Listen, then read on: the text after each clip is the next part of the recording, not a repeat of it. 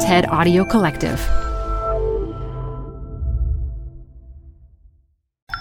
This TED Talk features transport entrepreneur Joel Jackson, recorded live at TED Global 2017.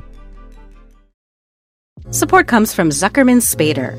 Through nearly five decades of taking on high stakes legal matters, Zuckerman Spader is recognized nationally as a premier litigation and investigations firm. Their lawyers routinely represent individuals, organizations, and law firms in business disputes, government and internal investigations, and at trial, when the lawyer you choose matters most. Online at Zuckerman.com.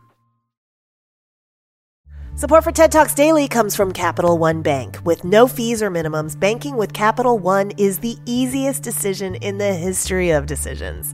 Even easier than deciding to listen to another episode of your favorite podcast. And with no overdraft fees, is it even a decision? That's banking reimagined. What's in your wallet? Terms apply. See CapitalOne.com slash bank. Capital One N.A. member FDIC.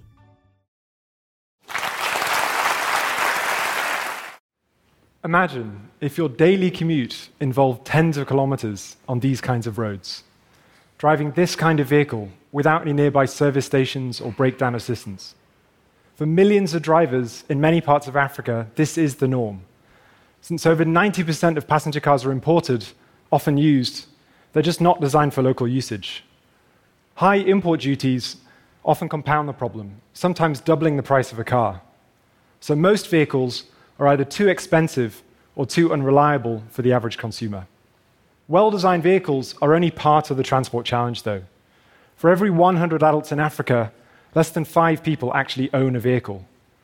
Public transport is available, and in countries like Kenya, it's often run by local entrepreneurs using minivans like this. But in most rural and peri urban areas, it's fragmented and unreliable. In more remote areas without transport, people have to walk, typically tens of kilometers to get to school, or collect clean drinking water, or buy supplies from nearby markets. Bad roads, disparate communities, low average income levels, and inadequate vehicles all impair the transport system and ultimately constrain economic output. Despite this constraint, the Pan African economy is booming. Combined GDP is already over $2 trillion. This is a massive commercial and social opportunity, not a helpless continent. So, why isn't there already something better? Around the world, automotive is core to the manufacturing sector. But in Africa, it's generally been overlooked by car makers who have focused on larger established markets and emerging economies like India and China. This lack of industrialization, which itself creates a vicious cycle barrier to the emergence of industry, has caused a dependence on imports. There is a supply demand disconnect, with the vast majority of automotive spending on the continent today essentially funding an international network of car exporters, instead of fueling the growth of local industry. It's entirely possible to solve this disconnect, though, starting with products that people actually want. And this is what motivated me to start Mobius to build a vehicle in Africa for Africa. To us, this meant reimagining the car around the needs of the consumer, simplifying non essential features like interior fixtures, and investing in performance critical systems like suspension to create durable and affordable vehicles built for purpose. And built for purpose is exactly where we started with our first generation model, Mobius 2, which was designed as a really rugged, low cost SUV able to handle heavy loads and rough terrain reliably. This launched in 2015, and we've now developed the next generation version based on customer feedback. For high stress and the heavy loading, we engineered a sturdy steel space frame. To handle acute vibration from rough roads, we ruggedized the suspension. For potholes and uneven terrain, high ground clearance was a no brainer. And to make this something customers could actually be proud to drive in, we designed an aspirational body aesthetic. Underpinning all of this, we simplified or eliminated components like parking sensors and automatic windows wherever we could to keep costs low and sell this at half the price of a five year old SUV in Kenya today. The new.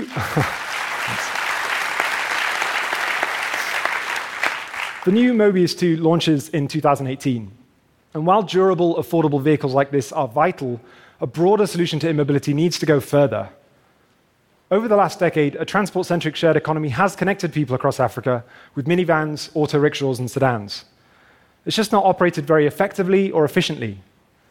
Enabling better access to transport is all about strengthening this public transit network empowering local entrepreneurs who already offer similar services in their communities to operate these services more profitably and more widely. With this aim, we're taking human centered design a step further and developing a transport platform model, which enables owners to plug in different modules, like a goods cage or ambulance unit, and run other services like goods delivery or medical transport, as well as public transport. Transportation services like this are the fundamental driver of logistics, trade, social services, access to education, healthcare, and employment. The transportation grid to physical economies is akin to the internet to virtual economies. And the impact of increased mobility is only part of the potential here. Since the late 1700s, the Industrial Revolution has catapulted the development of economies around the world into thriving societies. Today, manufacturing is still the engine of economic growth and stability, even as new technologies have inevitably transformed the way we live. Making stuff is important, especially for nation states wanting to boost employment, increase skills, and reduce import dependence. But while few countries can skip this industrialized stage, many have negligible manufacturing output. There are various reasons for this, but one reason is universal hardware is hard. so, what are the challenges to industry, and how are we approaching them? The first issue many people think of is a lack of skilled labor.